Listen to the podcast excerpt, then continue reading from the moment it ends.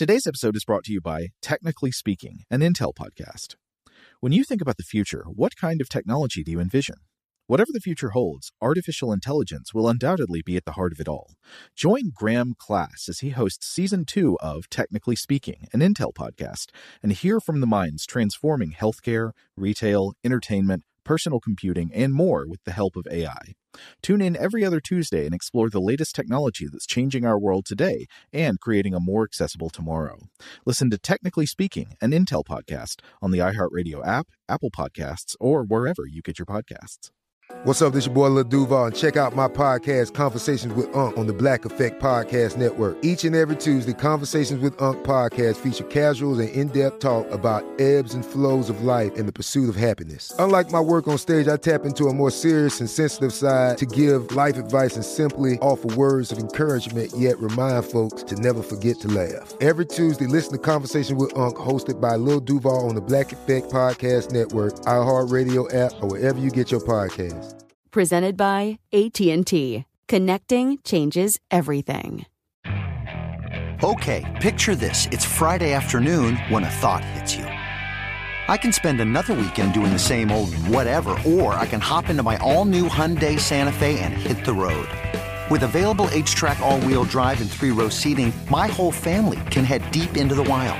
Conquer the weekend in the all-new Hyundai Santa Fe. Visit HyundaiUSA.com or call 562 for more details. Hyundai, there's joy in every journey. Rev up your thrills this summer at Cedar Point on the all-new Top Thrill 2. Drive the sky on the world's tallest and fastest triple launch vertical speedway.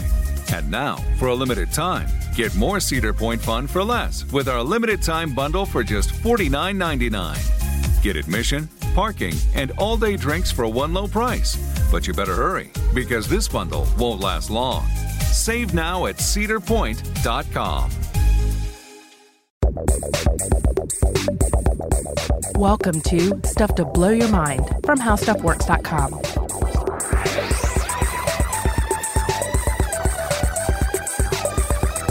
Hey, welcome to Stuff to Blow Your Mind. My name is Robert Lamb. And I'm Joe McCormick. And Robert, do you remember just about 17 years ago how disappointing it was that the year 2001 was not like the year 2001 in the movie 2001 A Space Odyssey? Well, certainly it did not resemble the 1968 film 2001: A Space Odyssey. It did not resemble that uh, that vision of the future. Not exactly. We were not uh, we were not traveling. We did not have a moon base. I, I want my milk carton of corn to suck through a straw. well, that can be arranged uh, if, if that's if that's the definite um, uh, you know futuristic experience you're looking for. Mm-hmm. Uh, but yeah, this uh, this is a classic science fiction film, perhaps the classic science fiction film. I mean, you can you can certainly make a case for other uh, pivotal works of sci-fi cinema. But Stanley Kubrick and uh, Arthur C. Clarke's 2001 is a film that has stood the test of time, uh, inspired just countless other sci-fi visions, and uh, and, and, yeah, d- definitely gave us this this sort of benchmark uh, to look for in the future. So the reason we're talking about 2001: A Space Odyssey is because this year that movie is actually 50 years old. Yeah. It's hard to believe. It Half is. a century old. Uh, it was released in April of 1968. And so, because of the 50th anniversary, because the movie's so endlessly fascinating to talk about, we thought we would devote today to a discussion of 2001, uh, the film itself, its ideas, and its legacy. Robert, how old were you when you first saw 2001? Ooh, you know, I saw it when I was pretty young, so I don't have a very um, concrete memory of it. I think my dad he either he had a had a VHS copy of it playing or it was on TV. I'm not sure, but I'd say, whew, uh, maybe I was eight or something. I'm not sure, but uh, it, it, I remember it being a very interesting film to watch because it mm-hmm. was it has this dreamlike quality to it mm-hmm. that is is there no matter what level of uh, of awareness uh, you're approaching it with as a viewer. You know whether you understand the more complicated uh, science fictional or philosophical uh, aspects of its message. Mm-hmm. There's still this this hypnotic quality to the film that draws you in. I have a weird question about it. I wonder if a kid uh, for whom the plot pretty much goes over their head Mm-hmm. actually understands the movie better than an adult who can grasp more of the content of the plot.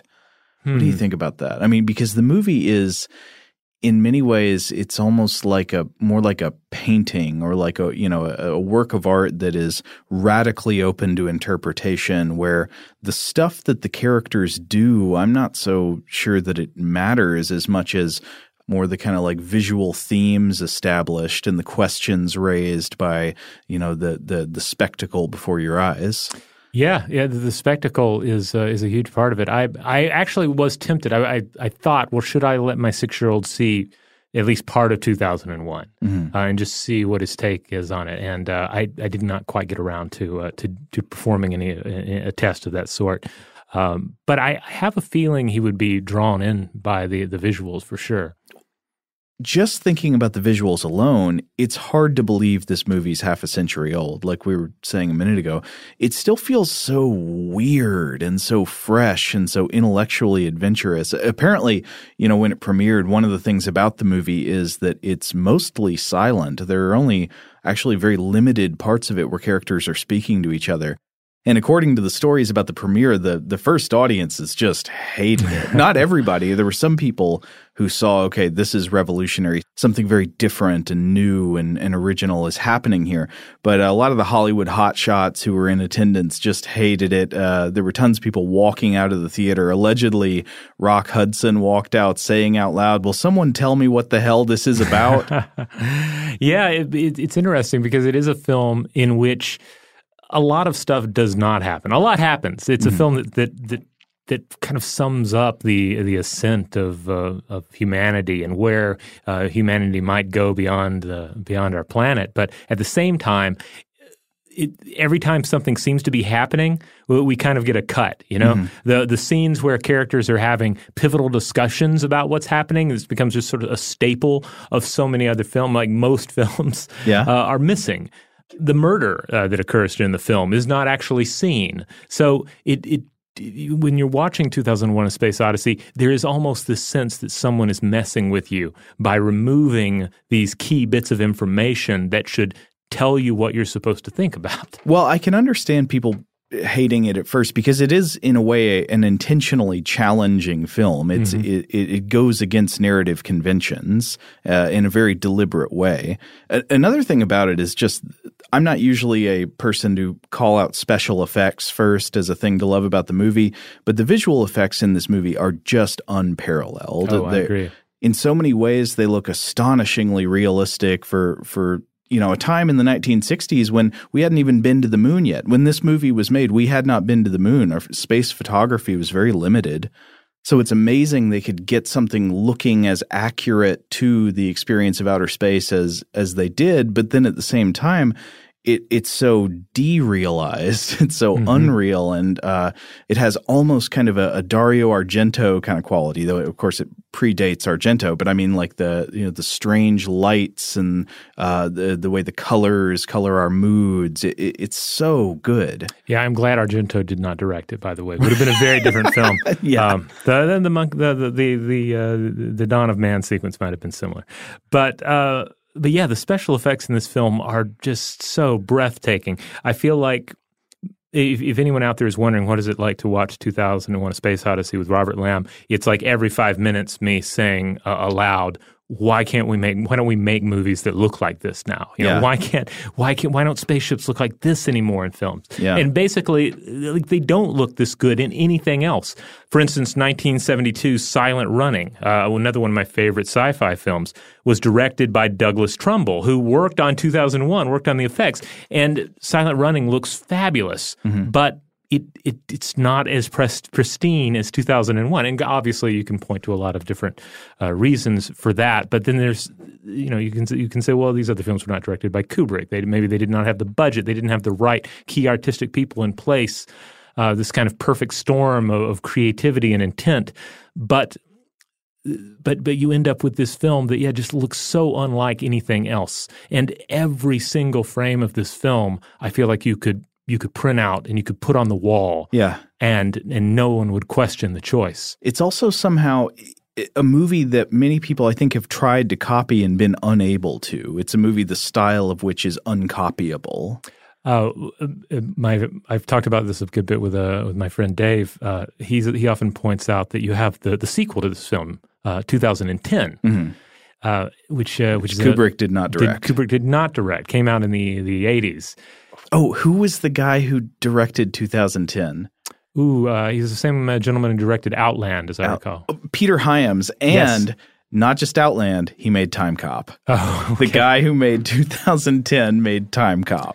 Well, it's interesting. Just if you just look at the trailers um, b- between the 2 and Mm-hmm. you see just this stark difference. Because on one on one hand, you have the again the, the pristine white, um, you know, almost you know, hermetically sealed, uh, edible. Uh, seeming like you feel like you could just cr- bite into the white chocolate goodness of the spaceships in 2001: A Space Odyssey, and then by 2010, everything is industrial and grimy, and not just the sets. That was the order of the day. It was, It was- but but not only the sets, but also the character interactions. Because suddenly it's not this this very subdued performance, limited uh, uh, interaction, li- limited discussions between characters. No, you have Roy Scheider front and center. Mayor, uh, uh, not Mayor of Amity, uh, uh, from Jaws. Uh, Yeah, yeah. Chief of Police, Chief Brody. yeah, Chief Brody's just right up front, getting into uh, you know loud discussions with with all available characters. We're going to need a bigger spacecraft. Before we keep going, let's let's actually just listen to um, an excerpt from the original theatrical trailer for 2001.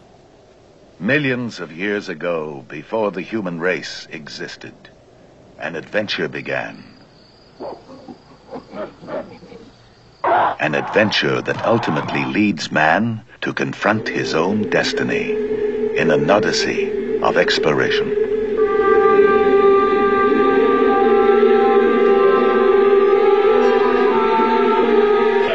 Sounds great. Even without those impressive visuals, I feel like you still get you, you still hear that and you're just sucked in. Oh yeah, the music's a big part of the movie. In fact, there there are segments of the movie where the screen is black and it's just music. And Yes. it- I think that's a very important part of the experience as well.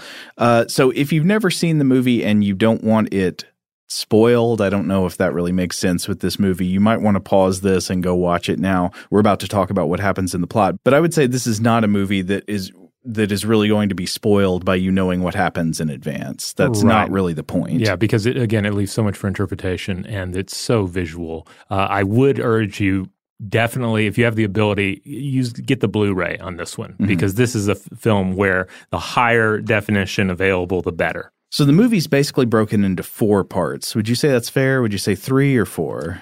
Um, I would say it's broken into four parts. Uh, kind of three separate movies, like Yeah. that are, and, and it will feel like that. You're like, oh, I guess we're done with this section now. Uh, let's follow this character. So the first section, it, you get a title card. It says "The Dawn of Man," and you've got this group of early hominids. I think it's suggested. Well, not I think it is definitely suggested that these are our ancestors. That you go back some number of millions of years, and they are these uh, sort of desert savanna dwelling ape-like creatures, and they are hanging around, eating plants, hiding from a leopard that attacks them, and fighting with another band of ape-like creatures over access to a puddle of water. And then one day they wake up and find this great black rectangle, this rectangular box that's known in the in the story as the monolith. Yeah, this slab of matter that is unlike anything in their natural habitat. It's not only unlike anything they've seen, it embodies interesting mathematical characteristics like the the dimension ratios are 1, 4 and 9. So it's 9 units high, 4 units wide and 1 unit deep. Of course, 1, 4 and 9 are the squares of the first three integers, 1, 2 and 3.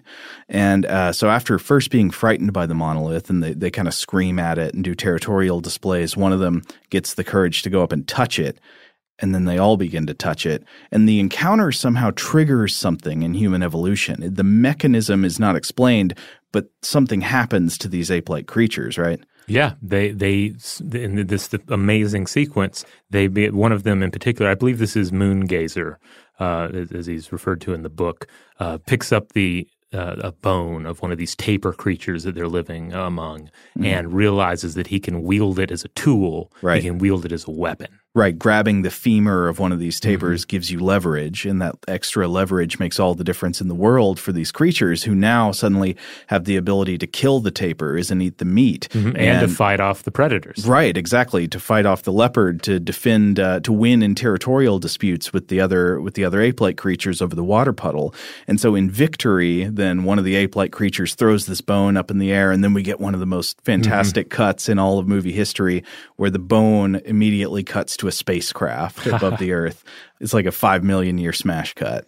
It's also the reason that in Mystery Science Theater 3000, the satellite of love mm-hmm. looks like a bone. Oh, really? Yeah. They, have they said that explicitly? Yeah, yeah. Jo- Joel, Joel uh, Hodgson uh, says that explicitly. Oh, but it's shaped like a cartoon bone yes. with like the two yeah. the two little lobes on each side. It totally is. Yeah. Or like a dog chew toy bone. And then, of course, after this, we're in the age of space exploration, which is where the rest of the movie takes place. So right. you've got this middle section that is not given a title card, so it doesn't let you know uh, explicitly this is a different part of the story, but a character named Heywood Floyd is flying around in space, travels to a space station, and then to the moon to investigate an anomaly that's been discovered on the surface of the moon, where researchers on a moon base have discovered an underground object generating a strong magnetic field. So they dig it up, and it's another monolith. Right. I should also add that it's only in this sequence that we get any dialogue. We go um, um, what feels like an astounding amount of time in the film right. without any characters speaking to anyone, no narration, nothing, and it's beautiful. It's just hypnotic. Mm-hmm. Uh,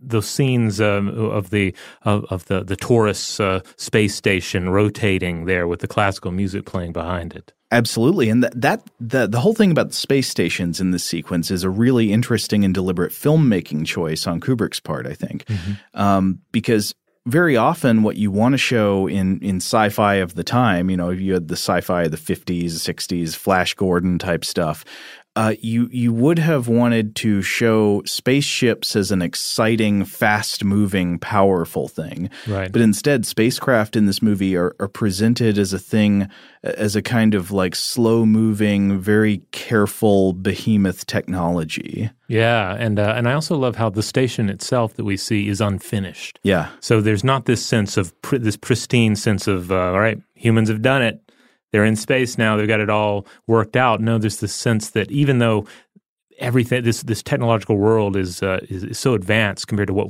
we had then, and mm-hmm. also what we have now in many respects, it um, it is still unfinished. It is still a work in progress. We will definitely come back and talk more about the about the technological reality of the mm-hmm. the, the, space travel sequence later. But um, so what happens in the plot? So they find this monolith on the moon. It emits a powerful radio signal when sunlight touches it, and it seems to indicate that there's something else for them to find in orbit around Jupiter. You know, upon rewatching it for this uh, episode, this was the first time I realized that without that sequence, um, the Ark of the Covenant in Raiders of the Lost Ark would have been uh-huh. very different because uh-huh. clearly that's where Steven Spielberg oh, uh, yeah. got the inspiration for the way the Ark is presented. You mean the opening scene at the end of the movie? Oh, yes. Yeah, don't look at it. Yes. Exactly. You know, that scene I think takes a page from 2001 in multiple ways. There's the sort of staging of the scene, which is clearly aesthetically derived from 2001 but I think also the mystery of the scene, how it's not really fully explained, how Indy knows not to look at it, you mm-hmm. know?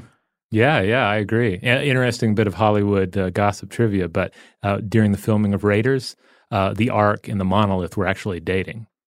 Not many people know that.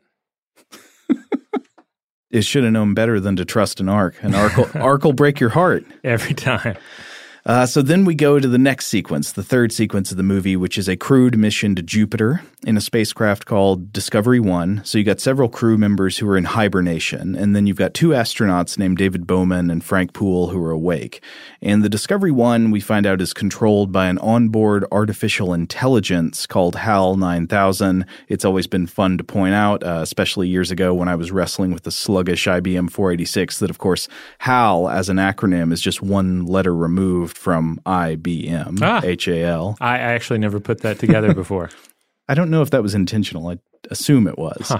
Uh, but Hal advertises the fact that he, you know, he's an artificial intelligence. He has conversations with people. He sort of presents himself as, in many ways, a person. Yeah, he and, straight up says that he has consciousness, yeah. kind of offhandedly. But yeah, uh, and he also advertises that he is perfect and that he is incapable of error. And of course, when Hal begins to appear to malfunction, Bowman and Poole are really troubled by this, so they secretly decide to take Hal offline and complete the mission under human control without the artificially intelligent computer. Hal becomes aware of their plans and tries to kill them. Uh, he believes that if he's deactivated, it'll put the mission in jeopardy. So Hal kills Frank Poole during a spacewalk and then tries to kill David Bowman, but Bowman manages to get inside the ship and deactivate the computer. And as he's doing this, there's this long, strange sequence where Hal begs for his life. Yeah. And I forgot how how unnerving that whole sequence is while where the computer is begging not to be killed while the while the astronaut is taking out its memory yeah yeah just the the, the what are you doing dave we tend to I, I, feel like i tend to remember just a little bit of it but it does it goes on for a, a while as he's slowly removing he, well first is he's gaining uh, access mm-hmm. uh, to the chamber and then slowly removing each of those cards and then in the final sequence of the movie, Bowman reaches the destination on Jupiter and discovers another monolith there in orbit around Jupiter. And this monolith, unlike the others, which were just solid objects, appears to be some kind of doorway or gateway, which begins this surreal sequence that ends the movie where Bowman is apparently taken across vast distances and shown incomprehensible sights. We, it's, it's hard to know exactly how literally to take the things that he appears to be seeing. We're, we're shown a lot of things apparently from his perspective that are just colors and hard to understand. Yeah, there's this sense that there's definitely an acid trip vibe to it. Yeah. I mean, some of the, the visuals uh, where we see these sort of cosmic explosions taking place, like those are, are, are films of like oil uh, mm-hmm. that are very similar to some of those like those oil projection patterns that you see in like 60s uh, uh, musical performances where mm-hmm. they're you know projected on the, the, on the screen or on the band itself. It reminds me of like Stan Brakhage movies. Like if you ever seen uh, Dog Star Man or anything like that. Experimental films that have a lot of things like close ups of liquids being pressed between panes of yes. glass and stuff. Yeah, that sort of thing. So you're you're left wondering: is this is this a the, the gateway that we're as we're seeing it? Mm-hmm. Is this just like the the crazy uh, um, psychedelic experience that is that is happening to Bowman as he's kind of like squeezed through uh, the, the, the fabric of reality, mm-hmm. or, you know, with space and time warping all around him. Is this essentially Stephen King's The Jaunt? Because he looks like he's jaunting in yeah. some of those uh, stills that we see. Yeah, so so like his visions seem to be intercut with these stills of his face being blurred and warped, and like he he's losing his mind. Yeah. And then Bowman finally ends up in a strange room that has like a glowing floor and neoclassical furniture and decorations. Mm-hmm. And a lot of people have argued over what this scene means, but he essentially sees himself other versions of himself and then becomes them as an older and older version of himself. It seems to sort of suggest that many years pass with him living in this room, but it's not exactly clear. And then finally, he's laying in bed, apparently near death, and another monolith stands at the foot of his bed, and he appears transformed into some kind of glowing newborn baby with these creepy adult eyes. Adult eyes on a baby is just the most horrifying sight. uh, but th- it's this new form of humanity shown, and then he is finally shown hovering back over Earth. And a lot of people have argued, what does this mean? Has he come back to Earth to what has he been transformed? Is he back here to share some kind of knowledge with us? Is he back here to do something to observe us, to destroy Earth? Yeah, or indeed, I mean, it, it's also open to interpretation. Really, like how literally should I take this? Is mm-hmm. I mean, how much of the later portions of the film uh, are just purely, uh, uh, you know, metaphoric? Am I supposed to really think about him becoming a giant star child and orbiting the planet? Um, and, and, certainly there's a lot of evidence to support that you are. But then on the other hand, I, I always feel like any kind interpretation is always a, a you know, equal opportunity game.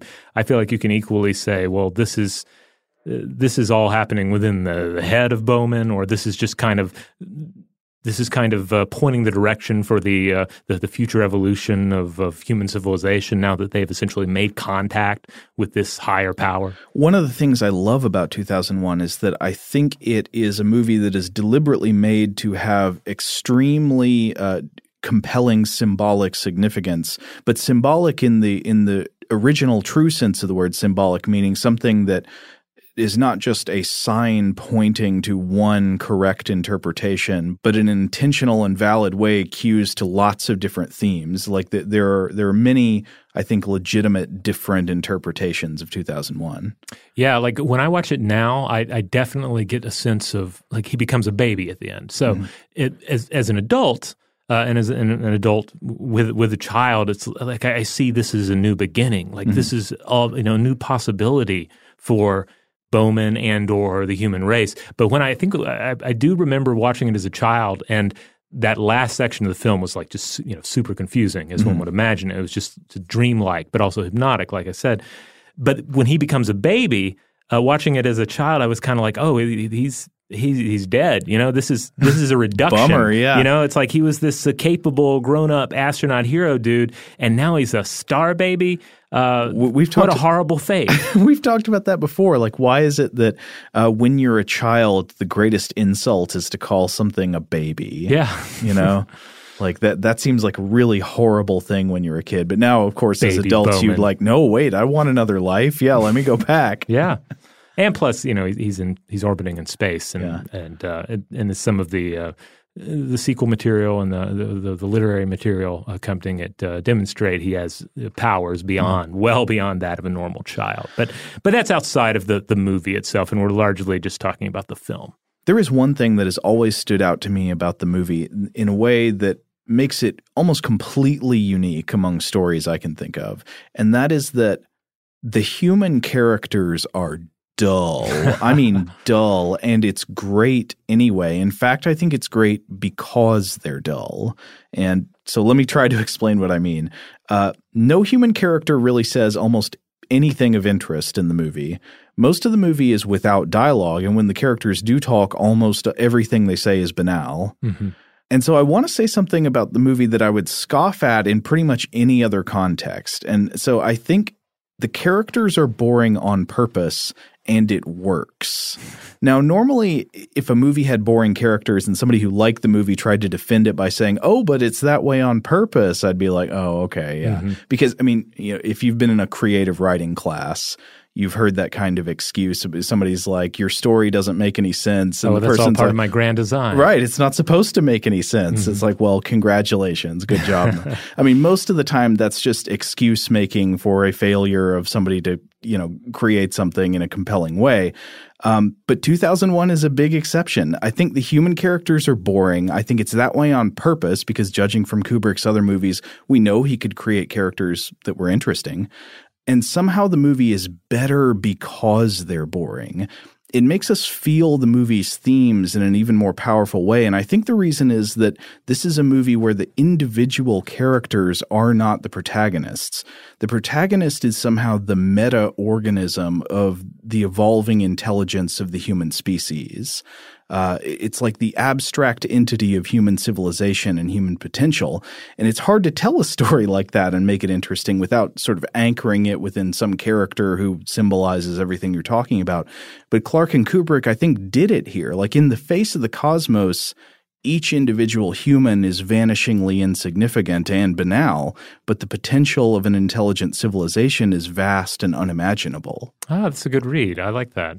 Um, yeah, these these characters. So uh, there there's sort of two levels to my interpretation on it. On one, I can't help but look at it now, uh, and certainly as a night as a film from the, the 1960s, mm-hmm. and this is uh, this is a, a predominantly uh, white male movie. Yeah, uh, these are some waspy characters, and and they are they are dull. They, to, to, your point.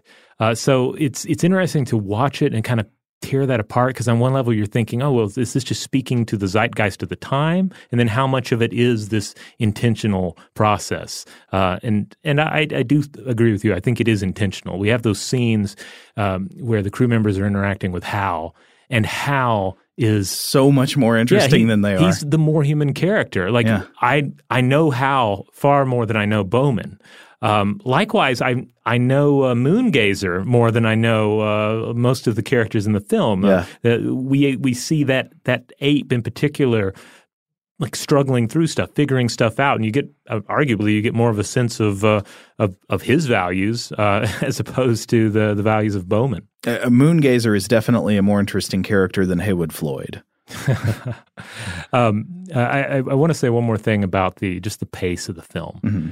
And uh, th- this film is it is a rarity compared to so many other films because it does have this lethargic. Uh, well, I wouldn't say lethargic. I would say quilutic uh, pace where everything is is hypnotic and chill, but also just really drawn out. Or at least as far as my movie going experience goes, I, I don't, do not become impatient with it. Mm-hmm. Um, but it's it's having those spaces, having room to breathe in the film that allows you to think more about what's going on, to contemplate Yes. the symbols. And I think there is also something to be said for the spaces that are afforded by the absence of uh, you know a bunch of of of, of or, you know arguably unnecessary conversation among the characters or character development or emotional uh, resonance with these characters uh, by by keeping them so slim and, and kind of abstract I'm forced to think more about them.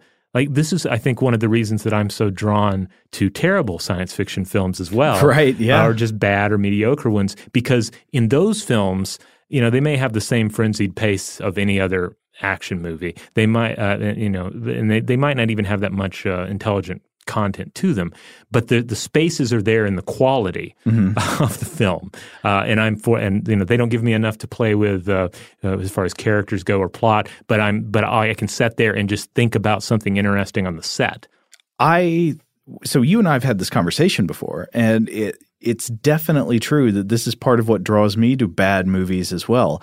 For some reason, I find a lot of bad movies thought provoking in the way that a lot of competent movies are not, because a competent movie will get you sucked into the plot more than a bad movie will. Yeah. And when you're sucked into a plot, there, there are a lot of pleasures in that as well. Like I enjoy being sucked into the plot of a movie. It, it gets you into that flow state. You sort of like forget yourself and you just uh, become awareness of this other narrative. That's all great and great fun. But there's a different kind of great fun and stimulation to be had in the way you watch a story or a movie that does not arrest you in constant plot developments and, and the character's emotions. And 2001 does that in a, in a very different way than a bad movie does. 2001 is a movie full of breathing room, like you're saying. It it's constantly allowing you to think about what you're seeing rather than just being pulled along by it. The late Roger Ebert has an essay about 2001 uh, from his great films series where he talks about the the appeal of the movie. And one of the things he says, I, I just wanted to quote. He says, quote, Only a few films are transcendent and work upon our minds and imaginations like music or prayer or a vast belittling landscape. Most movies are about characters with a goal in mind, who obtain it after difficulties, either comic or dramatic. 2001 A Space Odyssey is not about a goal, but about a quest, a need. It does not hook its effects on specific plot points, nor does it ask us to identify with Dave Bowman or any other character. It says to us, We became men when we learned to think.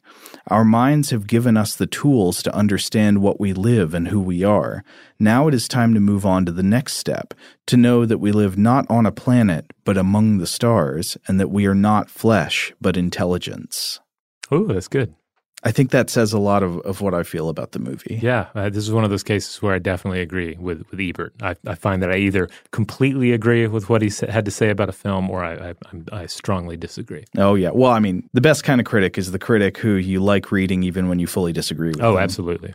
All right. Well, on that note, we're going to take a break. And when we come back, uh, we're going to talk some more about 2001 A Space Odyssey, about uh, how it came to be, and, and many of the fabulous sci fi, but thoroughly stuff to blow your mind ideas uh, that are utilized in the film. Shout out to Astepro for sponsoring this episode and providing us with free samples. Rob, as the uh, the local host with allergies here, they sent you some of their nasal spray to treat your allergies. What was your experience like? Yeah, that's right. I always wrestle with the pollen a bit when it rolls in during the spring. So they sent me the little uh, nasal spray. I tried out the product, and yeah, it sure did help me get on top of my symptoms for the day. And it's so fast acting, uh, it was already kicking in before I left the house. Astepro is a first of its kind nasal allergy spray. It's the fastest 24 hour over the counter allergy spray. It starts working in 30 minutes, while other allergy sprays take hours. Astepro is the first and only 24 hour steroid free allergy spray. Astepro delivers full prescription strength indoor and outdoor allergy relief from nasal congestion, runny and itchy nose, and sneezing. Get fast acting nasal allergy symptom relief with Astepro. Go to asteproallergy.com for a discount so you can get Astepro and go today. A S T E P R O allergy.com.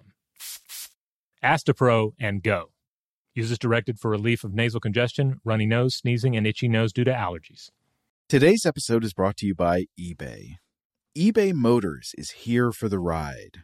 Remember when you first saw the potential?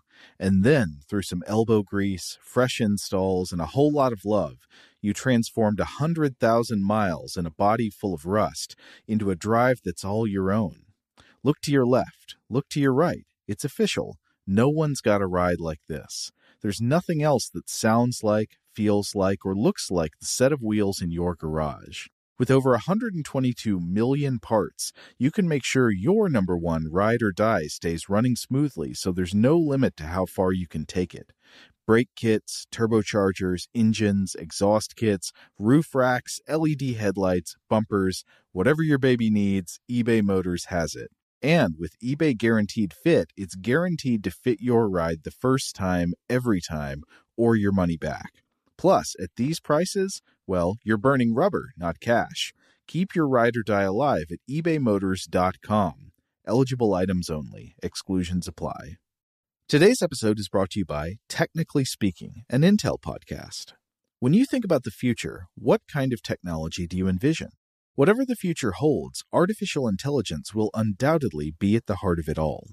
Join Graham Class as he hosts season two of Technically Speaking, an Intel podcast from Ruby Studio in partnership with Intel. Explore the future of technology that's rapidly evolving our world today with the help of AI.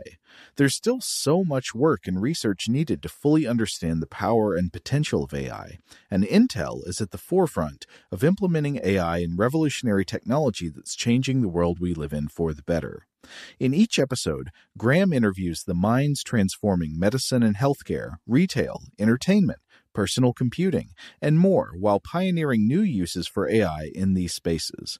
Tune in every other Tuesday and explore the latest technology that's changing our world today and creating a more accessible tomorrow. Listen to Technically Speaking, an Intel podcast on the iHeartRadio app, Apple Podcasts, or wherever you get your podcasts. Today's episode is brought to you by Visible. If you haven't heard of Visible, now you have. They're the wireless carrier that's making wireless visible. It's in the name. Get a one line plan with unlimited 5G data powered by Verizon, just $25 a month, every month, taxes and fees included. Having a one line plan means you only need you to save. No estranged roommates, exes, cousins twice removed, or AI powered humanoid robots needed. And because $25 a month really means $25 a month, you can call, text, stream, whatever, as much as you want without worrying about getting dinged at the end of the month. No hidden fees, no surprises. No, really. It's like the old saying goes you can't judge a book by its cover, but you can judge a company by its name. So spread the word. Tell all your friends there's a wireless company out there with transparency in their name, and they're called Visible. Start saving on wireless today at visible.com. Monthly rate on the Visible plan for data management practices and additional terms, visit visible.com. All right, we're back. So supposedly, 2001: A Space Odyssey was developed by uh, Kubrick and Arthur C. Clarke on the basis of an idea from an earlier story by Clarke, right? Yeah, uh, a story known as The Sentinel, also known as The Sentinel of Eternity. Uh, this was published in 1951. Basically, it's a story about an alien artifact in the form of a mineral pyramid buried on the moon. And Clarke has apparently complained that the story contains so little of what's in 2001 that it really shouldn't be said that 2001 is based on it. But I don't know. I mean, it seems like it's there. There's a monolith on the moon. It might not be shaped the same way, but th- that's already a compelling idea, right? Right. We go to the moon and we find something there waiting for us. Uh, though there's an interesting al- alternate take on what the function of that object on the moon could be. There's the idea that what if aliens left behind some kind of uh, technological intelligence detector alarm that s- recognizes a certain point of technological development on, in the human species and then sends a signal back home saying like uh oh now watch out these guys are coming well, that yeah, it's kind of a yeah a cosmic security alarm. yeah I've also read that uh, that there, there's at least one earlier Clarke story that closely resembles the the Dawn of Man segment. Oh, really? Um, and one thing to keep in mind here is, of course, that, that Clarke was a was a prolific writer. He Yeah. wrote a, a number of sci-fi stories. By the time uh, 2001 ca- uh, came into production, he had established himself as a major sci-fi writer and also experienced success as a science writer, often dealing with uh, topics related to futurism, computers, space travel. Uh, so he he already had a career in which he had uh, gotten to explore so many of these concepts. So it makes sense that 2001 would be a uh, a further refinement of those ideas. Yeah, and Clarke was known as a as a writer of what it might be a silly word, but uh, what's often known as hard science Yes. fiction. Not not like uh, space pirates and uh, space fantasy, but science fiction that's based on some reasonable appreciation of the laws of nature. Right. And uh, th- there is a novel, 2001, uh, but it, it's worth noting that he wrote it uh, concurrently with the film. So the, the film is not based upon 2001 A Space Odyssey, the book, but they both emerge from the same process. Uh, and the book is worth checking out. I especially enjoyed the Dawn of Man portion of the book because uh, you, you, you do get to spend more time with those apes. And they have names. They have names, yeah, uh, such as Moongazer, yeah. Now, of course, Stanley Kubrick was well established as a respected filmmaker by the time he made 2001. Right. His previous film, uh, uh, you know, prior to this was Doctor Strangelove from Okay. '64. Uh, he uh, directed uh, the excellent Spartacus in 1960, 1957's uh, Paths of Glory, but nothing. Nothing prior to 2001, I would say, really, uh, you know, points toward this as like the next logical evolution of Kubrick's uh, uh, um, uh, uh, filmography. Right. I mean, Kubrick experts may disagree with me on that. There, maybe you can you can you can point to examples of that, but uh, for the most part, like this is this is su- suddenly a sci-fi epic, a space epic uh, from someone who has not really dipped their toes in any kind of genre material previously. Well, I mean, I think it makes sense that his career would take a turn like this at this time. because This is 1968. I mean, this this is a year of change for the modern world. Uh, it's often recognized as this this pivotal turning point where you know modernity becomes whatever the world is now. That there's some kind of upheaval, uh, changing of culture, changing of values. Uh, a rebellion against the old ways. And, and 2001 is definitely that in terms of many aspects of filmmaking. Yeah, yeah. It's, I mean, it's almost as if in '68 a uh, crazy space brick Right. came and we all touched it, right? Yeah. Now, of course, we we know from Kubrick's uh, later films, you know, he would he would definitely explore uh, more, you know, genre territory, weirder territory with works like uh, 71's A Clockwork Orange, 1980's The Shining. Um, but but those are still far more narrative and traditional films compared with 2001. 2001 stands out even in um, a, a filmography such as Kubrick's. And of course, uh, we also have to recognize uh, Douglas, Douglas Trumbull, who I mentioned earlier, uh, the visual effects wizard, largely responsible for the many amazing lasting effects in the film. He also went on to work on Blade Runner, Oh, another great looking movie. yeah, uh, Star Trek: The Motion Picture, uh, and also he was at least in an advisory capacity on uh, the Tree of Life Oh, I never saw it yet. Oh, it's good. Yeah. Yeah. Uh, and uh, and of course, as I mentioned, he directed one of my favorite sci-fi films of the era, 1972, Silent Running, starring Bruce Dern. I don't know if I've asked this before, but which came first, Silent Running or The Lorax? Oh well, let's see. Lorax. Is is one an influence on the other? Well, I'm not sure offhand. I'd have to ask you to look up when uh, when the Lorax emerged uh, from his stump. The Lorax was published in 1971. Ooh, one year before Silent Running. Hmm. Maybe they kind of emerged from the same stump. I mean, they're both emerging from. Again, we we have to. Like you pointed out in '68, we have to think about this, uh, the various changes that were occurring, the, the various revolutions that were occurring in uh, in in the, uh, the in the zeitgeist, in the way people were in, interacting with their world, and certainly the environmental movement was one of those. Uh, and, and both the Lorax and the Silent Running, uh, you know, echo those sentiments. Well, Robert, are you ready to drill down and focus on some individual elements of the movie? Let's do it. So we wanted to just look at some aspects of different parts of the film, ideas explored there, what's interesting, or what's scientifically accurate, what's not. Um, and so I, I, guess it would make sense to first start with the Dawn of Man segment, the the uh, segment with the ape-like creatures that are exposed to the monolith and somehow learn to use tools. Which are, by the way, some of the best-looking uh, ape suits you will find in any motion picture. I mean, Hollywood history is replete with ape suits, uh, great, great and small, and and good and bad. And man, I love a bad ape suit. Like I love the movie Robot Monster, where the yes. aliens that invade Earth are like a, a, it's a gorilla suit with a fishbowl on the head. Mm-hmm. But uh, but yeah, these are some good suits. Yeah, good suits and great performances too. You had uh, like, very physical mime performances that brought these to life, based on the movements of actual primates. And then of course we have actual primates in the scenes as well, because you mm-hmm. have actual chimp, uh, uh like young chimps standing mm-hmm. in as the young members of this tribe. And the weird thing is, you don't necessarily even think about it when you're watching it. Like everything works so well in that scene. You're not thinking, oh, we have people in ape costumes and actual apes. That's a good point.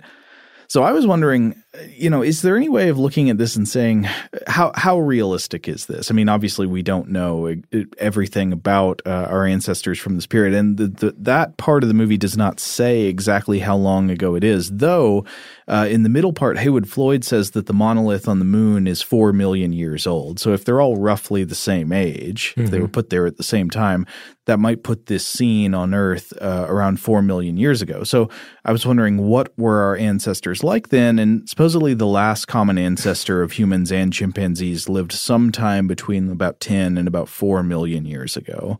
And the hominids depicted in this scene appear to be, would you say, semi bipedal, like not standing upright, but often perched in a crouch on two legs and uh, able to stand up, but often sort of hunkered near the ground. Yeah, I would definitely say that. But then, of course, when the one hominid gains the use of a bone tool, this one finally begins to stand upright in a full fighting posture. And as best I can tell, there's still vigorous debate in the scientific community about the origins of human bipedalism. This is not a settled question. Uh, it used to be commonly assumed that human ancestors began to walk upright on two legs when they moved down from the trees, down from an arboreal environment onto the grasslands and the savanna. And so they stood up, you know, the classic explanation was stood up to see over the grass but for whatever reason, down on the savannah, that that's uh, when we started going bipedal. And this was still a dominant explanation in the 1960s when 2001 was made. But this idea, I think, is, has largely fallen out of favor in the past couple of decades for several reasons. One of which is evidence that seems to show that humans were still primary tree dwellers, or at least highly adapted to climbing and living in trees after they became bipedal. So that, that's a strange kind of upset of the picture a lot of mm. people have of human evolution. But uh, there's evidence, say, from from ancient hominid skeletons like Australopithecines that at the same time our legs seem to show that we had upright posture. We also still had shoulder blades and, and hands adapted for living in a tree environment. So the picture this movie paints was probably more uh, was more a feature of the dominant theories of the time and wouldn't be quite so accurate today. But the picture it paints of the the origin of tool use, I think, has always been a really fascinating thing. Earlier, I mentioned that essay by Roger Ebert about the movie in his great movie series, and and he says this also. He says, "quote."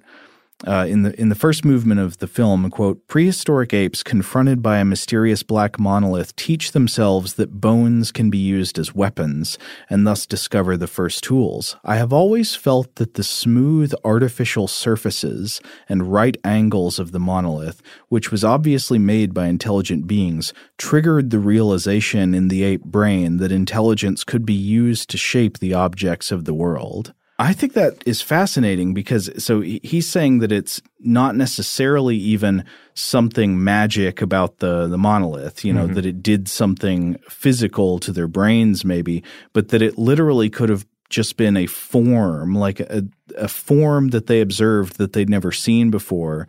And by simply seeing this form, it triggered something in them. Oh, just kind of like mere, mere inspiration. Yeah. Uh, to say, oh, shapes like that are possible. Yeah, and, and, I, I wonder. I mean, I do wonder if something like that is, but not so much that aliens put a thing on the Earth, but I mean, you always have to wonder about those moments. Like, we don't know the answer of what triggered the evolution of hominid intelligence millions of years ago, uh, which eventually led to language and tool use and human civilization and all that. But one is tempted to imagine individual on the ground scenarios. Like, obviously, we've got an uh, intellectual capacity to make and use tools, but to some extent, there had to be moments of proto cultural and technological transition, right? A moment when an ancient hominid suddenly understood that an inanimate object like a stick or a bone could be used as a tool to do something or could be used in a different way than it had been used before.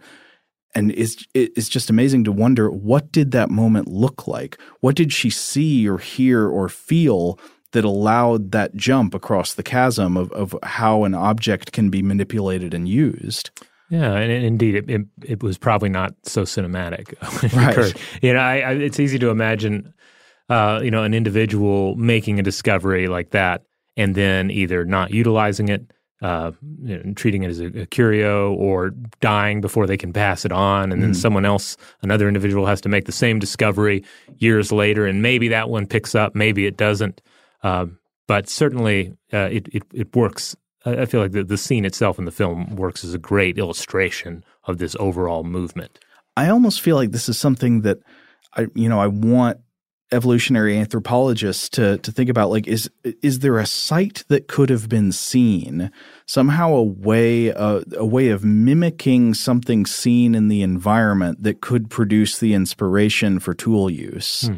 Well, we'll have to we'll have to maybe look into this because uh, yeah. tool use among animals is, is, always a fascinating topic, and it's something we continue to learn more and more about. Right. Particularly thinking about the uh, uh, I believe they're, they're largely uh, German uh, experiments taking place with um, with tool using birds and observing how and to what degree they'll use uh, you know sticks on various tasks. Oh yeah, we've done uh, we've done whole episodes on mm-hmm. bird intelligence, and yeah, there's extensive tool use by birds. Uh, crows and corvids show really startling kinds of tool use. You know, on the level of what you'd you'd expect to see from an ape. Right. Yeah. So yeah, what, what did it look like though? The first uh, the first crow to to actually pick up a twig and use it as a tool.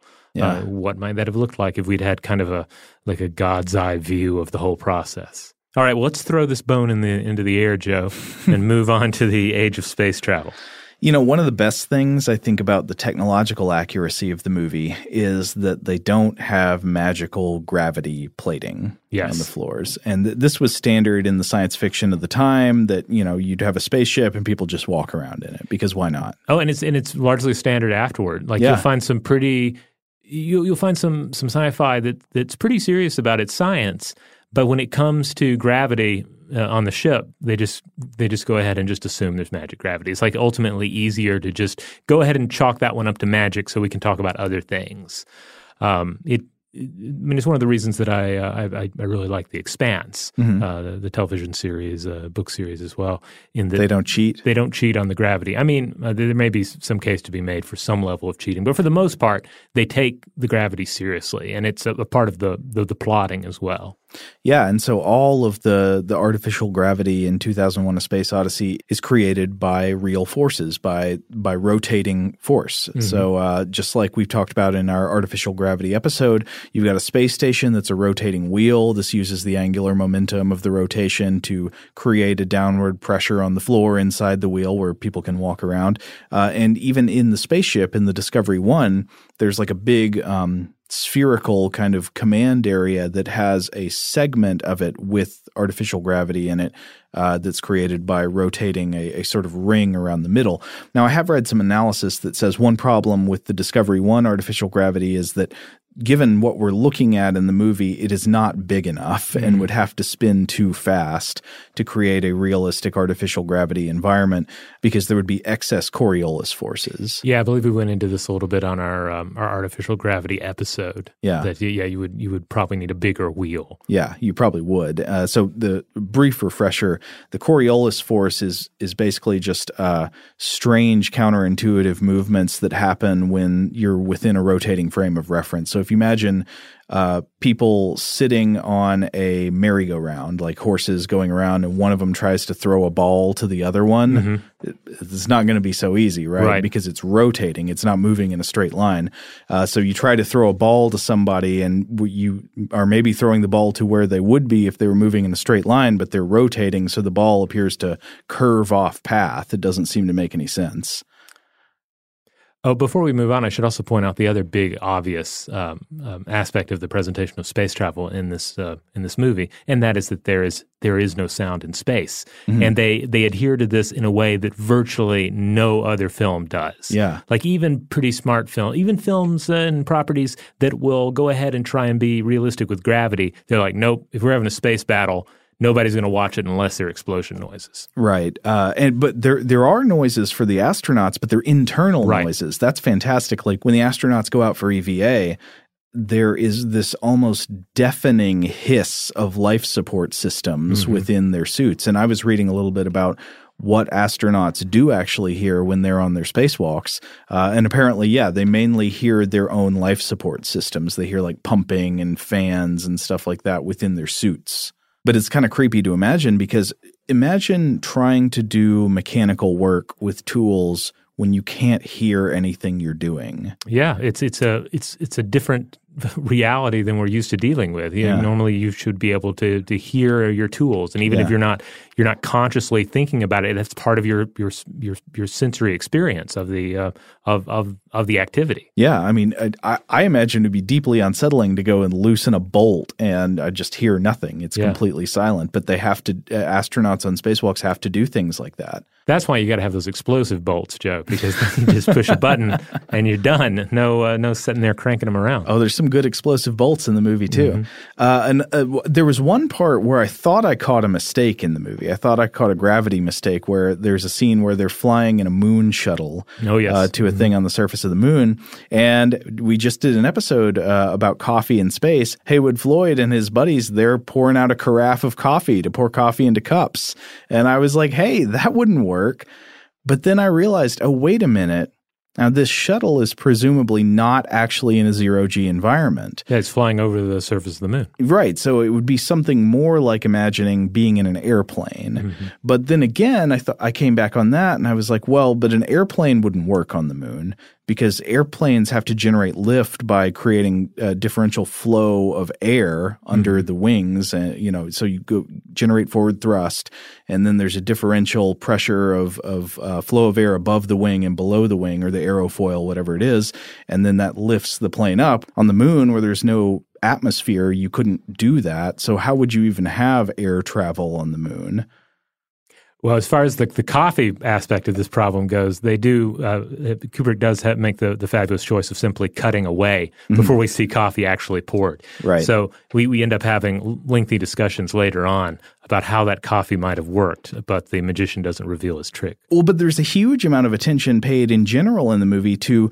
allowing life to continue in microgravity or zero gravity environments. Oh yeah, the right? food, for instance, Yeah. uh, either being sucked through the straw or Ugh. or scraped off of that uh, that tray, that wonderfully uh, appetizing uh, green paste. Uh-huh. It looks like like the worst possible store bought guacamole you could obtain. like the not the the cool kind of guacamole we can get now, Uh-huh. but the kind of store bought guacamole that you could only that you got in like the the nineties. I would say all the food. Now you're talking about the scene on the Discovery One, Yes, but yeah. that's in a simulated gravity environment, Right, but it's still there. disgusting. It, it is disgusting. Yeah, they. It looks like to me, it looks like what they're eating is different colored versions of the that I don't know whatever that stuff is on the top of a lemon bar. You know what I'm talking about? Mm-hmm. yes. Uh, like that, just kind of gelatinous consistency. Yeah. stuff. Just kind of scraping it off with that uh, with a device. It kind of looks like the thing that the Romans used to scrape their skin in the ba- in the baths. Ugh. Yeah. Except I guess it's you know this is like corned beef flavored lemon bar. Yeah. Uh, but yeah, so so you've got the space travel scenes in in the zero G space shuttles in the middle section of the movie where they're eating and drinking out of like corn cartons, I guess liquid corn, liquid carrot. Seems kind of gross. The the flight attendants have these grip shoes that allow them to walk around by gripping the floor. I guess it's some kind of Velcro like thing. Yeah, yeah. You, might have missed it in the film because they only spend like a half hour establishing this technology. But I, I say that it's, it's not a not a not a, a second of it's boring. But Mm-hmm.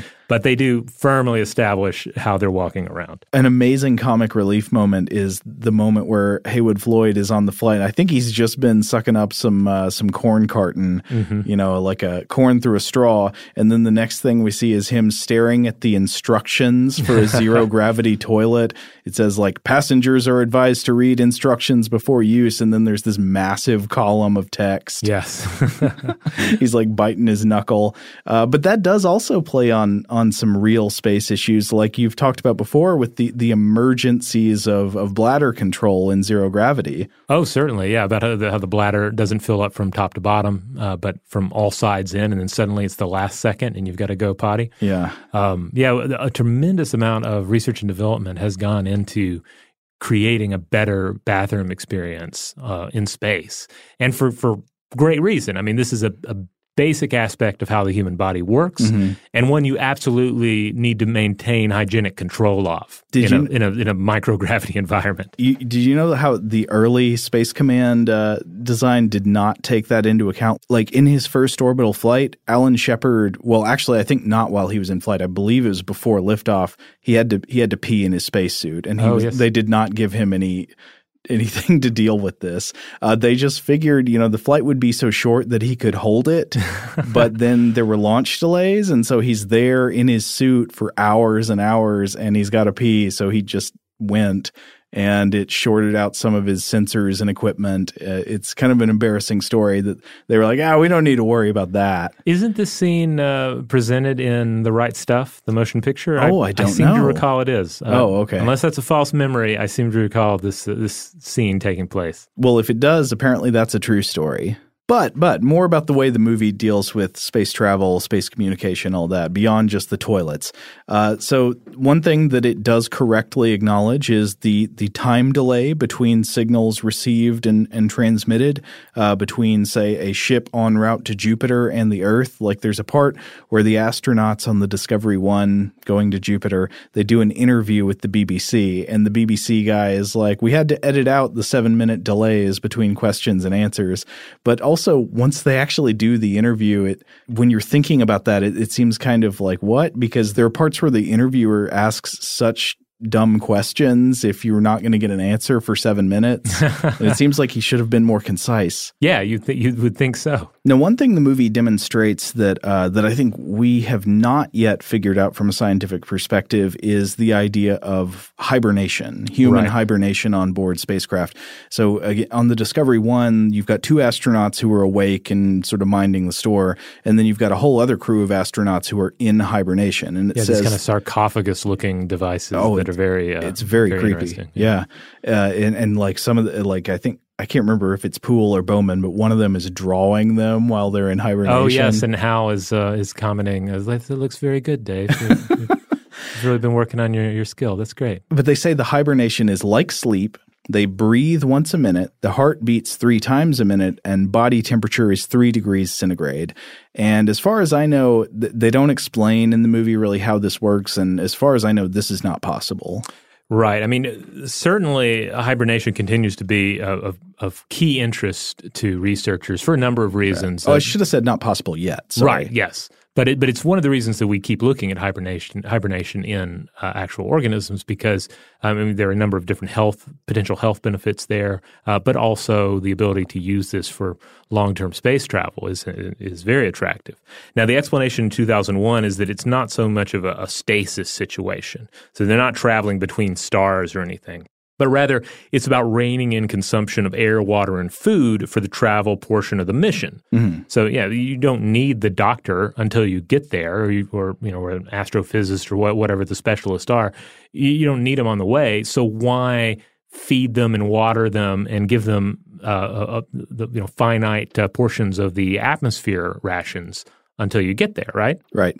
And hibernation would seem to be the the biologic process to look to here because I mean it's uh, uh, we've seen examples of tr- in true hibernators of greatly decreased uh, metabolic activity, uh, ability to withstand extreme cold, and uh, and resistance to muscle atrophy while they're under.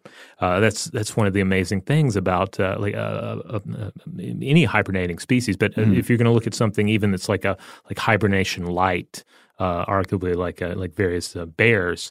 The fact that they can essentially be immobile for such a long period of time and get out and all their muscles still work. Yeah. you know, it's it's it's amazing Well, from I a mean, human perspective. Uh, muscle atrophy is a problem even from the point of view of active astronauts in Yeah. reduced gravity. I mean, if you're on the space station, you've got to exercise vigorously uh, to try to maintain some of your, your bone density and muscle strength because what you, you don't have a floor to push against. Yeah.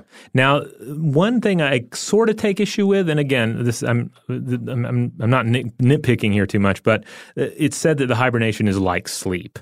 But I, I've read accounts that sleep, the sleep-like aspects here, might not match up with uh, with reality all that much. Uh, I've seen the hibernation of Arctic ground squirrels uh, compared to a kind of awful insomnia, uh, where the where the creatures actually have to extend a fair amount of uh, energy to heat back up so that they can sleep. Huh. That sleep is perhaps something that is um, that's not possible while you're truly hibernating. Yeah. uh, which uh, which which uh, is fascinating to think about. So. Um, it, it also does remind me of uh, of another uh, science fiction work of Orson Scott Card. Uh, Oh, okay. His um, uh, he he had a, an older novel titled uh, Hot Sleep, and the idea here was that uh, that suspended animation was kind of like an awful boiling insomnia. It was uh, that that one experienced uh, while they were in transit to another place. Oh, that sounds bad. Yeah. But I always think of that when I read about uh, the, this idea that hibernation is not sleep. It may be more like hot sleep. Ugh. Now we're back to the jaunt. Yes, yeah. There, uh, th- that's another one. I feel like Stephen King's The Jaunt might not have been possible without 2001. Yeah, I wonder. But uh, well, speaking of sleep, there's another thing that I thought was worth mentioning. Maybe is there's a scene on the Discovery One where it appears that the astronaut Frank Poole is. I could be mistaking what's going on in the scene, but he appears to be doing some kind of light bathing. Like he's in his underwear and he's laying on a slab under a bunch of lights. Huh. Um, and I, you know, I wondered, is that supposed to be what's going on there? And it would make sense because light regimes matter to astronauts. What kind of light you're exposed to uh, does have an effect on your body, on your circadian rhythms, on everything. I mean, uh, I've read about reports of astronauts sometimes having trouble sleeping on space stations, and that different kinds of light and exposure to different kinds of light at different times could help alleviate that problem. Like if you're exposed to a fluorescent light that's putting out blue frequencies, this could lead to trouble getting to sleep, and you might need to turn on an LED, some kind of different kind of light, if you want to maintain your daily cycles correctly. Yeah, I like the circadian rhythm uh, interpretation of that scene. Otherwise, he's just bored and decided to strip down and hang out, you know? Totally unrelated to what we were just saying. Well, actually, no, sort of related to sleeping in space. One thing I love it predicts is that there are hotel chains on the space station. Oh, yeah. So I love uh, uh, Heywood Floyd gets up to the space station on the ring module, you know, with the artificial gravity, and he's walking around, and we see like a Howard Johnson's and a Hilton. It's such a that whole station is just so stylish. You just Yeah. I just I just want to be there. Yeah. And if I was there, I could just check into the hotel and I'd be good to go. Well, I don't necessarily think that's all that implausible. I'm, No. I, I wonder about commercial hotel chains getting into someday uh, space stations. I mean, we've already seen at least, uh, I can think of at least one company working on uh, space station habitats like uh, Bigelow Aerospace, which has been working on orbital habitats. I think the guy behind that company was like a like a hotel or motel chain guy. Yeah, I think we will get to the point where there'll be there will be orbital hotels. Now, Will they have bed bugs? Well, I don't know. Um, uh, It depends. What will the will, will uh, you know uh, cosmic radiation and occasional solar radiation uh, swells do to those bed bugs? Maybe they'll become uh, giant mutants rampaging through the uh, the the orbital wheels. The answer is yes. but what is a space holiday inn without some mutants? It's true. I would hope that. I mean, we're basically doing all the legwork here for uh, future sci-fi writers. Yeah. Uh, Take note. yeah. Holiday Inn in space. that'll be that'll be the franchise. All right, should we take another break and then come back talk a little bit about HAL and AI and That's stuff like that? We should. All right. We're gonna we're gonna be right back. Today's episode is brought to you by eBay. eBay Motors is here for the ride. Remember when you first saw the potential? And then, through some elbow grease, fresh installs, and a whole lot of love, you transformed a hundred thousand miles and a body full of rust into a drive that's all your own. Look to your left, look to your right. It's official. No one's got a ride like this. There's nothing else that sounds like, feels like, or looks like the set of wheels in your garage. With over 122 million parts, you can make sure your number one ride or die stays running smoothly so there's no limit to how far you can take it. Brake kits, turbochargers, engines, exhaust kits, roof racks, LED headlights, bumpers, whatever your baby needs, eBay Motors has it. And with eBay Guaranteed Fit, it's guaranteed to fit your ride the first time, every time, or your money back. Plus, at these prices, well, you're burning rubber, not cash. Keep your ride or die alive at ebaymotors.com. Eligible items only, exclusions apply. Today's episode is brought to you by Technically Speaking, an Intel podcast. When you think about the future, what kind of technology do you envision? Whatever the future holds, artificial intelligence will undoubtedly be at the heart of it all. Join Graham Class as he hosts season two of Technically Speaking, an Intel podcast from Ruby Studio in partnership with Intel. Explore the future of technology that's rapidly evolving our world today with the help of AI. There's still so much work and research needed to fully understand the power and potential of AI, and Intel is at the forefront of implementing AI in revolutionary technology that's changing the world we live in for the better. In each episode, Graham interviews the minds transforming medicine and healthcare, retail, entertainment, personal computing, and more while pioneering new uses for AI in these spaces. Tune in every other Tuesday and explore the latest technology that's changing our world today and creating a more accessible tomorrow. Listen to Technically Speaking, an Intel podcast on the iHeartRadio app, Apple Podcasts, or wherever you get your podcasts. Today's episode is brought to you by Visible. If you haven't heard of Visible, now you have. They're the wireless carrier that's making wireless visible. It's in the name. Get a one line plan with unlimited 5G data powered by Verizon, just $25 a month, every month, taxes and fees included. Having a one line plan means you only need you to save. No estranged roommates, exes, cousins twice removed, or AI powered humanoid robots needed.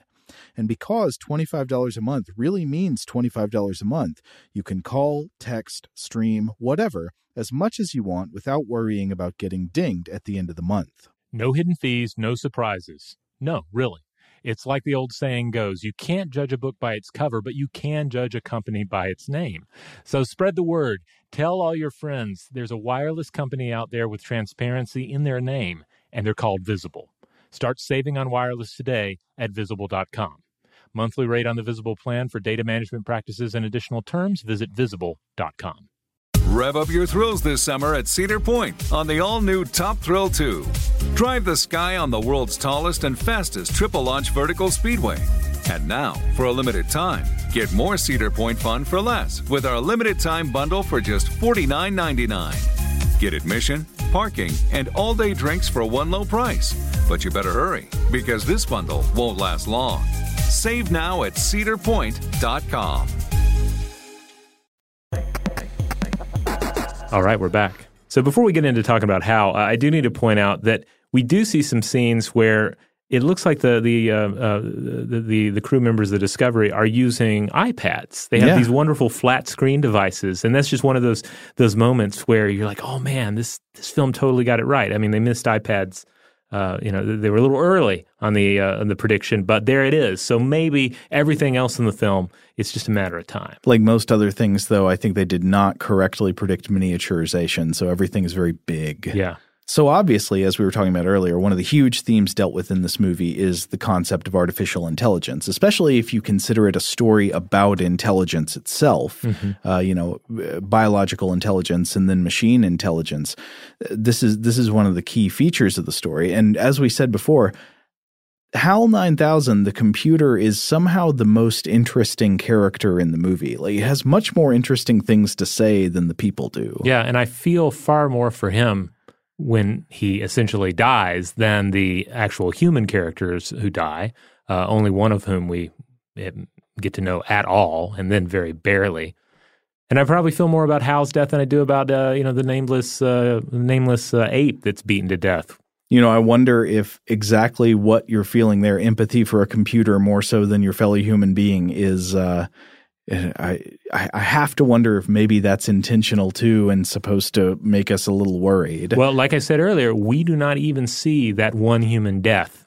Uh, Right. We see the the uh, HAL controlled um, uh, EVA pod moving towards him, and then the next shot is uh, are, are the are the pod and the human uh, the the corpse just tumbling through the void. Well, I mean, even the characters say in the movie, Poole, the character who gets killed by Hal, uh, says at one point in this BBC interview from the spacecraft, he says he's just like a sixth member of the crew. You very quickly get adjusted to the idea that he talks and you think of him uh, really just as another person.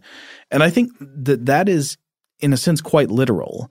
That there is this risk that we think of machines as people, and research has borne that out. I mean, there have been tests that if a machine talks, if it uses language, if it uh, uses social conventions, do people start to treat it like a person? And uh, I haven't read this research in a while, but last time I checked in on it, I mean, it seemed like the consensus was yes, we very easily, quite readily start attributing human characteristics to inanimate objects if they just talk and stuff like that. If Oh, they, yeah. they look like an animal or a person. You draw a smiley face on it, and Yeah. and you begin to feel bad if somebody gives it a kick. Yeah, the, that's a person now. I mean, think about uh, if you ever watched those Boston Dynamics videos, uh, Yeah. where there are these four-legged robots that walk around in the parking lot and stuff, and oh, and they have the guy come and Yeah. test it by kicking it. yeah, somebody kicks it to see if it can keep its balance because Mm-hmm. they're they're testing its uh, locomotor capabilities. Like, can it stay on its feet if somebody tries to throw it off?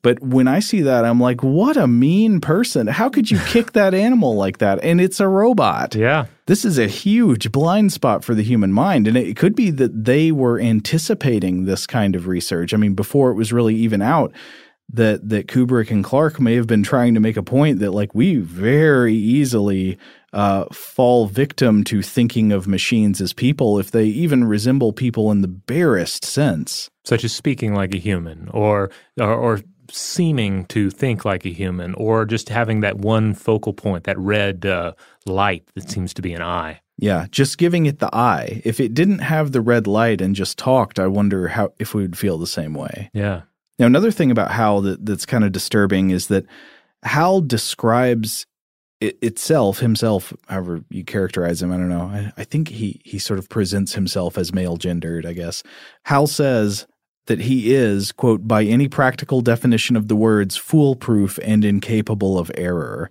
That seems like a bad impression to give an AI. You know, you shouldn't teach him to think that way. yeah when people think that way uh, or express themselves that way or, or tweet that way we we instantly say there's something wrong with that person Yeah, I mean, you you would think that any good computer program, especially one as complex and difficult to understand as a conversational AI module, should have debugging features. Like it should be aware of the fact that it can malfunction and should have built-in processes for rooting out malfunction and fixing it. Yes. Uh, um, I mean, the only other scenario I can think of is that if it is important, as it is on this discovery mission, where it's in charge of looking after everyone's life, then perhaps it, it is advantageous to lean into sort of the godlike qualities of Hal, that Hal, of course, Hal doesn't make mistakes because if Hal makes a mistake, then we're all dead. Yeah.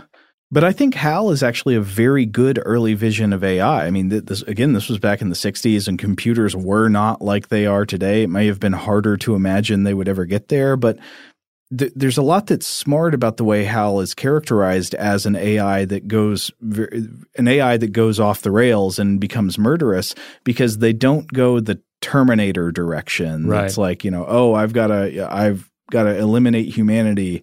HAL's just trying to do its job. But we're also and we're also not privy to like all the re like Hal doesn't sit there and saying, "Look, yeah, I killed him, but this is why I killed him. This is why I killed all these these individuals as well." Like it's it's left for us to try and guess at what the what the what the full uh, um, you know rationale there is in the computer's thinking, Yeah, or at least, and that's the thing. I think too. it's explored more in the book, but yeah. yeah. But but I love how it is in, in the the film because there is this this sense of like we can we can try and imagine what it is what is going on in Hal's mind. Right. But then ultimately to what extent does that match up with the computer process uh, that's, that's taking place, the actual computing? Well, this is a great question. The, the question of AI psychology. Uh, because normally, in order to understand a computer program, what you would do is you'd want to go and look at its code and see what its code is doing.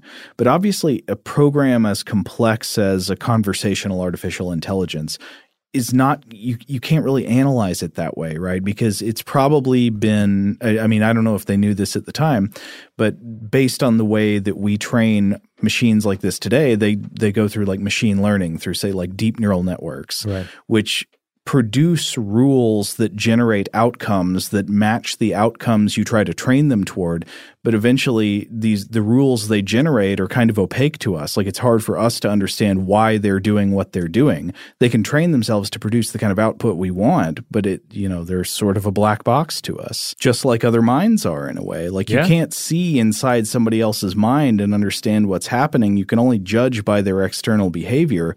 And so we have processes like psychology where we try to understand people's motivations.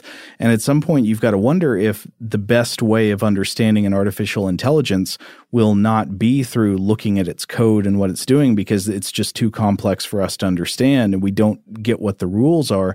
Instead, you'll have to make inferences based on machine psychology. I'm sure there are some wonderful examples of this. I'm going to put this out to our uh, sci-fi readers out there. But I I wonder, has there been? Is, is there? Are there? Are there fictional like AI psychologists that pop Oh. up in sci-fi? Oh, absolutely. Uh, in iRobot.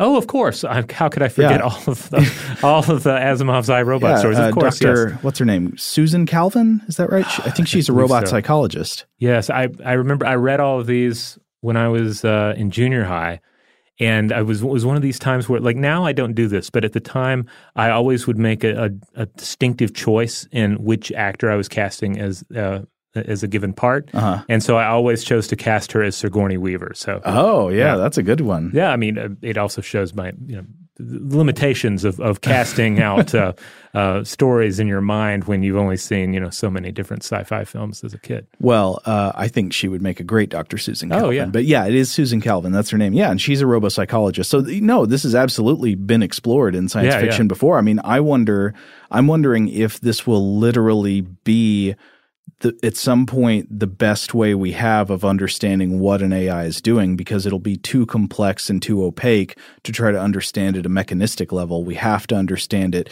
like get the get the gestalt in the same way that a psychologist would from interviewing a person. Yeah. Uh, so I guess what I'm trying to uh, imagine here, and, and again, this is perhaps something that does exist in a sci fi story somewhere. Would you have a situation where you have a, a lengthy space flight and you have, on one hand, the AI that is managing the people and looking for psychosis or any other kind of mental problems in the humans. Mm-hmm. But then you also have to have a human or a portion of the human population whose whole job is to just watch the AI Right. and make sure the AI isn't malfunctioning. And so you end up having to have this careful balance of both sides looking for signs of essentially mental illness. Well, yeah, you you can imagine a kind of like uh, a, a talk therapy regime for an AI, just to make sure that it's emotionally stable, that it's you know that it's experiencing mental health, Mhm. To recognize signs and symptoms of I, I don't know what you would call it in uh, AI, but the AI equivalent of delusion or hallucinations or anything else that could be worrying. A quick fun fact here: it's uh, it's mentioned in the film that HAL became operational in 1992. Okay. uh, which which I love that because that that makes everything even feel feel even more um, like that's the date that makes me sad as opposed to 2001. Is cinematically 1992 I would say is the first year of the 1990s because in a, in a cinematic time scale 1990 and 1991 were still the 80s. Yeah, in '92, I was looking this up. Sort of a terrible year in actual science fiction. Yeah. uh, as it gave us such, uh, let's say, challenging to love films as Alien Three, and Mm-hmm. Alien Three is the best film I'm going to list here because it also this is also the year that gave us Universal Soldier, Freejack, Ooh. The Lawnmower Man, Oh. Memoirs of an Invisible Man, Haven't seen it. John Carpenter joint. It's uh, Not a good one. I, I enjoyed it at the time, but I was like a child. Uh, and then a Solar Crisis. Uh, Don't know it. Oh, very problematic production history. Uh-huh. Uh, also, Split Second. Don't know this one either. Oh, Split Second. It's uh, based, Rutger Hauer running around in sewers with uh, monsters. It's actually I, it's kind of I'm fun. on board. Yeah, but Put me in that sewer. There were no, certainly no contenders uh, for the, the, the crown of 2001: A Space Odyssey in 1992. But speaking of Alien Three, I mean, I would say Alien is another franchise where you do absolutely see echoes of 2001: Oh, A. Space Odyssey. You see, I mean, it's a very different kind of story, but you absolutely see the legacy of the way it changed our vision of space travel and space exploration and. Uh, and kind of the, the deep, the, the mystery of of the world beyond.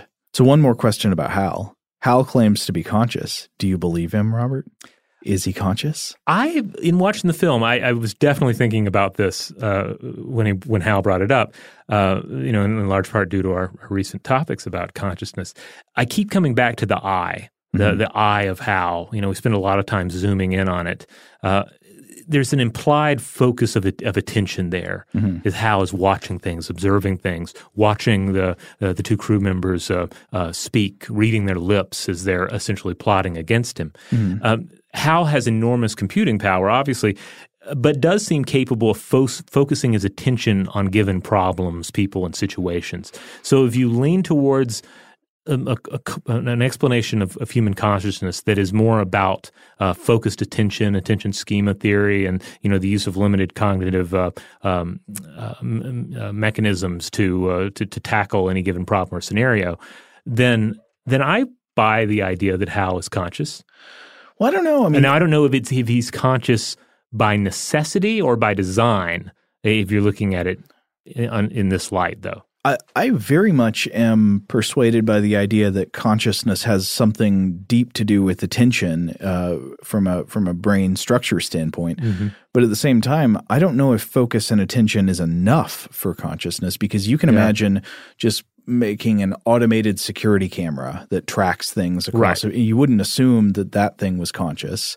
So it, it seems very true to me that consciousness in humans definitely has something strong to do with attention but I don't know if just the ability to focus and give attention to things creates consciousness. It's true. Now, but but then you know another thing that comes up in all of this is just the the question. I believe it was the question that I uh, I asked uh, Max Tegmark in uh, in my interview with him uh, from previous episode.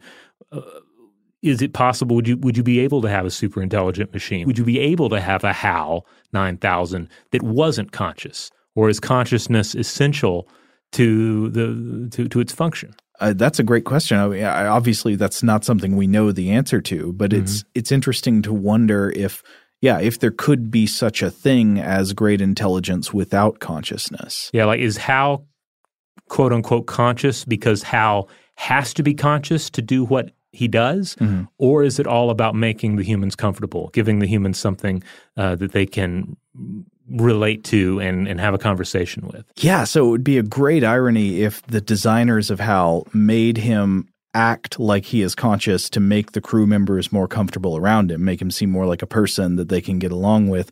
But in fact, the irony is that when David Bowman has to go kill Hal, Hal begs for his life because he Oh. simulates consciousness. He says, Yeah. I'm afraid. That's such a heartbreaking moment. Yeah. Because he says that towards the very end. Yeah. Uh, And he says it over and over again. yeah. And it kind of makes me hate David Bowman a little bit. Yeah. Like I know I know Hal just killed a bunch of people, but I'm still kind of like, oh, Bowman, you have no chill. Where you're you're falling for those sly machine appeals. They're, they're getting under your skin. They were, they were. I mean, in many ways, Hal is like a child in Yeah. this. You know, he's a, he's a very he's a different type of child. He has a capable. There's a calmness and a reason to him that, uh, that you generally do not find in a child that is far more emotional. But uh, but yeah, there's the, there is this childlike element. So it's like Bowman is killing a child, especially towards the end when he is uh, he's singing Daisy. Yeah, he's singing a song. It's uh, it's it's incredibly unnerving. Yeah. Uh, and that scene is mostly remembered when people make jokes about it now. Yeah. Like that's the primary context in which that scene comes up. But if you watch it in, in the context of the movie, it is a deeply uh, disturbing, weird, uh, surreal scene. It kind of makes it takes you out of your body in a way. Yeah. All right, so we're, we're beginning to run out of time here. Uh, we should probably We've talk gone about long, yeah. we should ta- probably talk about those aliens that uh, oh yeah, there's aliens kind of aliens in it dictate the entire um, you know movement of the plot. So of course there's the huge question of of what is happening at the end of the movie after David Bowman goes through the Stargate uh, and he's in that room with the weird you know neoclassical furniture and the paintings and he and he turns into the Star Child. What is happening there? Uh, on one hand, I I can definitely see that the creators try to resist explaining literally what's happening there. It might be that they don't have a literal answer. There is one audio clip that is supposedly of Kubrick, uh, but I think it's unconfirmed whether it's Kubrick or not. But it's been alleged a secret. Kubrick recording. Well, it was. I think it was a recording supposedly made by a filmmaker who was doing a documentary Oh, and I see. interviewed and claimed to have interviewed Kubrick, uh, and was released many years later. But if this uh, clip of Kubrick talking is actually genuine, he, he explains. You know, he says like I, I've been resistant to explaining the ending, but if you must know. Basically, what's happening is that Bowman has been put into a kind of cosmic zoo. Uh, it's a place where he can be observed by these creatures from you know galactic civilization, and the zoo is it has this sort of like inaccurate historical furniture. They've tried to create an environment that he would think was pretty, like Yeah. simulating his natural environment. So they have this like French, you know, kind of furniture and stuff like that. And uh, and it's kind of in the same way that like a human zoo might put a tiger in a cage with something kind of roughly approximating its natural environment, but not in a very not in a very accurate way. Huh. I, I, I like I like this explanation. I I mean, of course, it re- in, inevitably reminds me of Billy Pilgrim and Slaughterhouse Five. Yeah. uh, very different type of do, uh, zoo. Very Right. different, very different story entirely. Uh, but but ultimately the same scenario. Uh-huh. Let's just put him in here and uh, watch him go. And then, of course, the the alleged Kubrick in this recording says that after they're sort of finished with him, after after they've finished observing him, they transform him into some kind of god, into some kind of super being, and send him back to Earth. Uh, and that that he, you know, that Kubrick says this is something that happens in a lot of myths, which is very true. You know, like the a human gets the, the apotheosis kind of narrative. A human gets transformed into a star or a heavenly being or a god or a demigod, and look at what they can do now. Yeah, and, and I know that this idea is more borne out in the, the literature and in Clarke's writings, but at the same time, I I can't watch the the final portions of the film without thinking of it and, and contemplating it more as a almost kind of a riddle of the Sphinx kind of moment. You know, Yeah. like having this encounter with this deadly, potentially deadly, or at least powerful uh, inhuman force, and in, in doing so, you are contemplating. You're just forced to contemplate the nature of man because there is this sense of it is kind of like the riddle of the Sphinx, where you're seeing Bowman progressively age and go through at least the remaining uh, phases of human existence, and then, well, and then if you count the baby, it kind of comes back around to the first model. Well, I like uh, so the model of change that I like in that scene is sort of similar to what we were talking about with Ebert's interpretation of what happens with the monolith and the the ape-like creatures. Mm-hmm. So the ape-like creatures see the monolith and it's not even necessarily that it does something to their brains physically to change them into smarter organisms or something. It's just seeing it. It's just the inspiration, the experience of what that shape is like that inspires them to pick up the bone. I, I like that interpretation. And so, what if at the end, it's it's you know that to the millionth power. It's that David Bowman has seen such things. He's been he's experienced such a different reality than he thought was possible in the presence of these aliens with all their technological power that he is in a sense transformed the same way that the ape-like creatures are transformed, but just by what they've seen. Yeah, I mean, he probably saw colors that don't exist in the real world, world for like a thousand years there in that segment. Yeah. So, uh, yeah, I like that in- interpretation as well. But there is a sense of transformation. I mean, obviously, he does become something else, or the thing that was Bowman becomes this new entity, uh, in a sense. When he comes back and looks over the earth, what is that? Is he there in a benevolent way, in a malevolent way? What's he going to do? I think that was kind of a great riddle to uh, to close out the episode on. Like, what what is he going to do? What what is the uh, what is this next uh, phase in, in human evolution going to produce? You know, what will the the higher human form be like? Uh, what will it be? Uh, will it be as dangerous and uh, self destructive as what we have now, or uh, you know, in, in which case the the Bowman Star Child is is a destroyer? Uh, returning to uh, his birth world, or is is, hum- is humanity going to uh, become something nobler? In which case, he is returning as a savior. Or is it going to transcend our physical forms altogether? Is our future a future of information alone? Do we Hmm. become intelligence in some way rather than becoming a biological species? These are all great questions. And one of the great things about 2001, what makes it a great movie, is that it forces us to ask these kinds of questions. Yeah, absolutely. So it's one for the ages, man. All right. As we close up, I, I will say uh, there was a little bit I wanted to discuss about the idea of an alien civilization storing a monolith on the other side of the moon. But I think we talked about it a little bit in our Ancient Aliens episode. Uh, there, there was some uh, some some earlier writings from uh, Carl Sagan where he actually referenced um, um, Clarke and said, "Oh, well, this is actually a pretty good idea of how an alien civilization might have left a sentinel uh, for us to uh, encounter, Right. uh, should we reach a certain level of technological advancement." Yeah. Unfortunately, we have come across no such artifacts. No, we have not. Uh, but we do have uh, 2001, which is a really good movie. This is the kind of thing we might want to leave uh, on the dark side of a of of, of, a, of a lunar body Right. uh, for another uh, civilization to discover. All right, so uh, if you want to listen to more episodes of Stuff to Blow Your Mind, head on over to stufftoblowyourmind.com. That's where you'll find all of the episodes, uh, including that Ancient Aliens episode that uh, we mentioned there, uh, and all these episodes that have dealt with consciousness, AI, space travel, uh, microgravity, you name it. Uh, and uh, you also find links out to our various social media accounts such as Facebook and Twitter and Instagram. And as always, if you want to support the show, the best thing you can do is rate and review us wherever you have the ability to do so. Huge thanks, as always, to our wonderful audio producers, Alex Williams and Tari Harrison. If you want to get in touch with us directly with feedback about this episode or any other, uh, with uh, suggestions for a future topic, or just to say hi, let us know where you listen from, uh, Uh, you can email us at blowthemind at howstuffworks.com.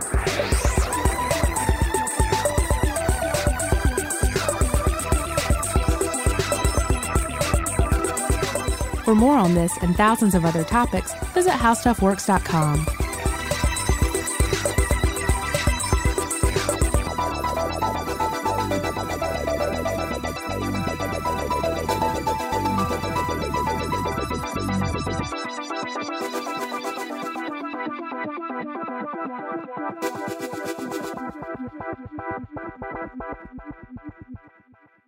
Today's episode is brought to you by Visible.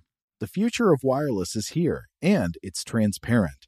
Switch to Visible, the wireless company that makes wireless visible. Get a one line plan with unlimited 5G data powered by Verizon, just $25 a month, every month, taxes and fees included. No hidden fees, no surprises, no, really. What are you waiting for? Get with the times and switch to Visible at visible.com. Monthly rate on the Visible plan for data management practices and additional terms, visit visible.com. Rev up your thrills this summer at Cedar Point on the all new Top Thrill 2. Drive the sky on the world's tallest and fastest triple launch vertical speedway. And now, for a limited time, get more Cedar Point fun for less with our limited time bundle for just $49.99. Get admission, parking, and all day drinks for one low price. But you better hurry because this bundle won't last long. Save now at cedarpoint.com. If a new house is on your wish list in the next five years, grow your savings faster and experience your dreams with an Ohio Homebuyer Plus account from Kemba Financial Credit Union. A savings account specifically designed to save for a new home where you can earn 7% APY, a $500 matching bonus, and a $1,500 mortgage closing cost credit. Learn more at Kemba.org. Offer expires March 31st, 2025. APY equals annual percentage yield. Restrictions apply. NMLS 292230. Equal housing lender. Federally insured by NCUA. Xumo Play is your destination for endless entertainment. With a diverse lineup of 350 plus live channels, movies, and full TV series, you'll easily find something to watch right away. And the best part? It's all free. Love music? Get lost in the 90s with iHeart 90s, dance away with hip hop beats, and more on the iHeartRadio music channels. No logins, no signups, no accounts, no hassle. So what are you waiting for? Start streaming at play.xumo.com or download from the app and Google Play stores today. All you can stream with Xumo Play.